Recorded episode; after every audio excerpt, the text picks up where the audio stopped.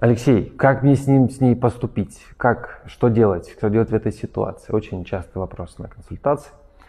А поступать надо не с ним, не с ней, надо с собой разобраться. А в чем моя позиция в отношениях? Вот что я здесь делаю? Кто я в этих отношениях? Какая у меня здесь роль?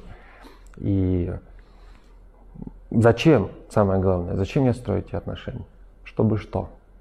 Если вдруг э, получить какую-то радость, получить защиту, любовь, там, э, благодарность и так далее, плохая новость. Вы стремитесь к созависимости. Наверняка слышали этот термин.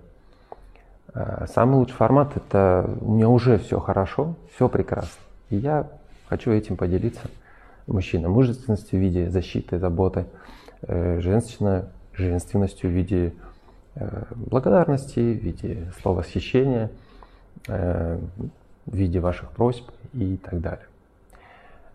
Желаю вам этого.